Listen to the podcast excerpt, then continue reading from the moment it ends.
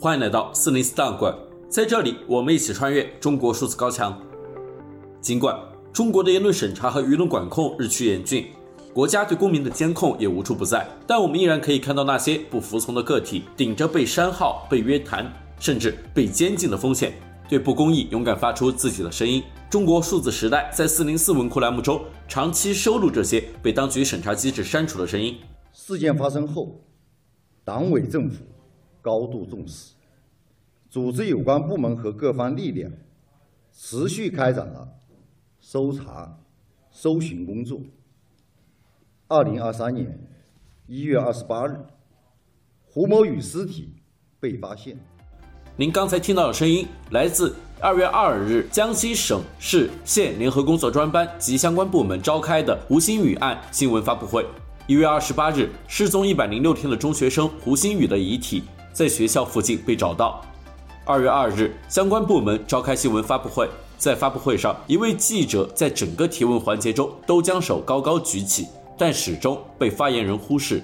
这位记者的举动引起网民关注。二月二日，微信公众号那样讲发布文章《胡鑫宇事件新闻发布会》，那只高举了手。文中写道：整个发布会的媒体提问顺序是人民日报、新华社、央视、大公报、成都商报、中新社、杭州城市互动。光看这，你看不出什么问题来。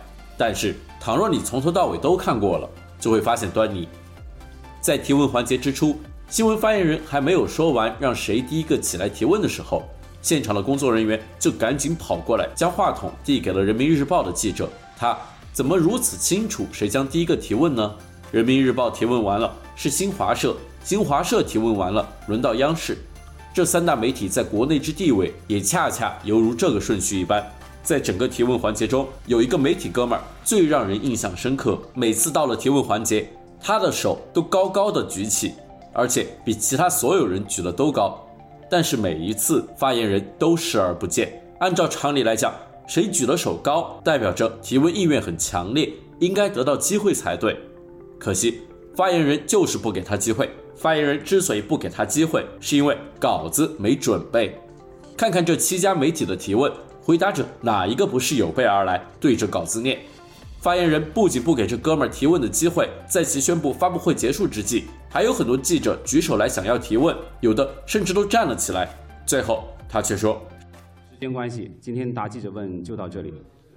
稍等一下，大家有什么问题呢？可以留给我们的工作人员，好吧？会后我们会安排提问。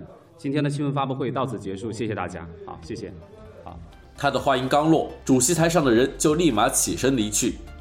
任何一场新闻发布会之目的就是答疑解惑，虽然不可能面面俱到，让每个记者都有提问的机会，但是最基本之要求就是不能躲避。倘若躲避的太过明显，就让人不得不怀疑这是为了开新闻发布会而开新闻发布会，仅仅是为了浇灭舆论之火而已，或者说是为了让自己摆脱困境而不得不这样做。如果真是这样的话，在他们眼里就只有自己，没有胡鑫宇，后者近在眼前。却一百零六天没有找到，也就不奇怪了。二零二三年二月六日是李文亮医生去世三周年。微信公众号“新东路一号”发布文章：李文亮医生去世后的一千零九十六天都发生了什么？文中罗列了李文亮医生去世前后中国疫情期间的重大事件。他写道：二零二零年二月六日晚。李文亮医生去世，在六十三天前出现第一位有不明原因肺炎症状的武汉市民。三十八天前，武汉疾控中心采集了华南海鲜市场外环境标本。同日，武汉中心医院眼科医生李文亮在微信群“武汉大学临床零四级”发布消息，他说，华南水果海鲜市场确诊了七例 SARS。三十七天前。李医生被医院监察科约谈后，写下不实消息外传的反思与自我批评。同日，武汉市卫健委发布第一份疫情公告，并表示未发现明显人传人现象。三十六天前，微博“平安武汉”发布通报，八名散布谣言者被依法查处。三十四天前，李文亮签署传播不实言论的训诫书。十八天前，武汉市卫健委举行新闻发布会称，那么此次新型冠状病毒的。传染力不强，不排除有限人传人的可能，但持续人传人的风险较低。随着我们各项防控措施实施和落实，疫情可防可控。十七天前，钟南山接受央视采访称，确定新冠病毒人传人。十六天前，武汉举办春节团拜会。同日，国家卫健委发布首份各地疫情通报。十四天前，武汉封城。七天前，李文亮接受采访称，一个健康的社会不应该只有一种声音。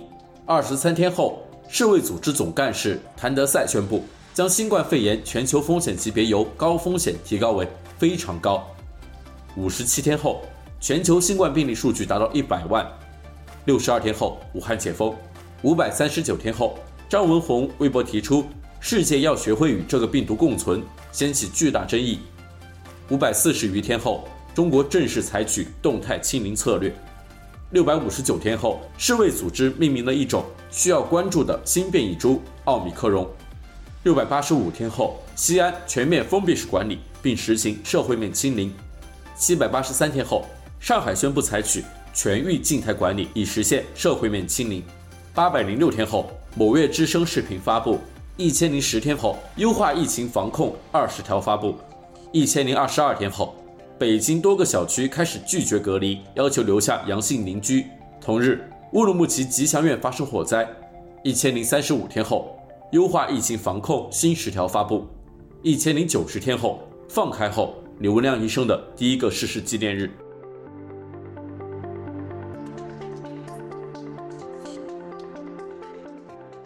二月八日。在知乎上，一名匿名网友对于提问有没有一个瞬间让你觉得官场确实很黑暗进行回答，原帖已被删除。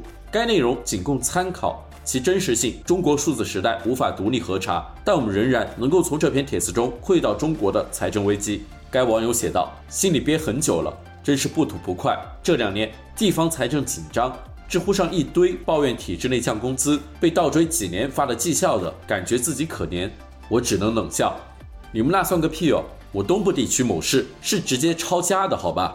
就二二年中的事，是你包含各县区县委统一行动，派出工作组来各大单位严查公职人员非法兼职问题。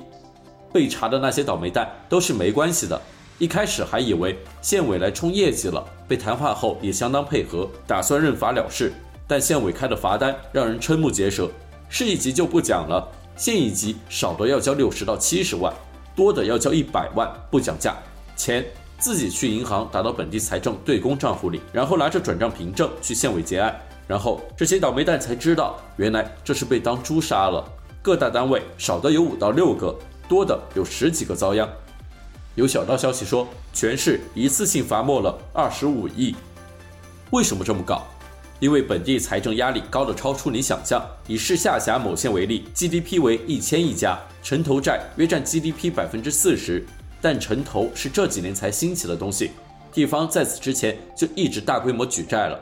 学校、医院和各大单位及下属单位哪个没被借过钱？本地局里有会计跟我讲，本县债务规模至少为 GDP 的百分之两百，城投债只能算最后一根稻草。以上是本期选读的三篇四零四文章，文章全文见中国数字时代网站。这些作品版权归原作者所有，中国数字时代仅对原作进行存档，以对抗中国的网络审查。中国数字时代 CDT 致力于记录和传播中国互联网上被审查的信息，以及人们与审查对抗的努力。欢迎大家通过电报 Telegram 平台项目投稿，为记录和对抗中国网络审查做出你的贡献。投稿地址请见本期播客的文字简介。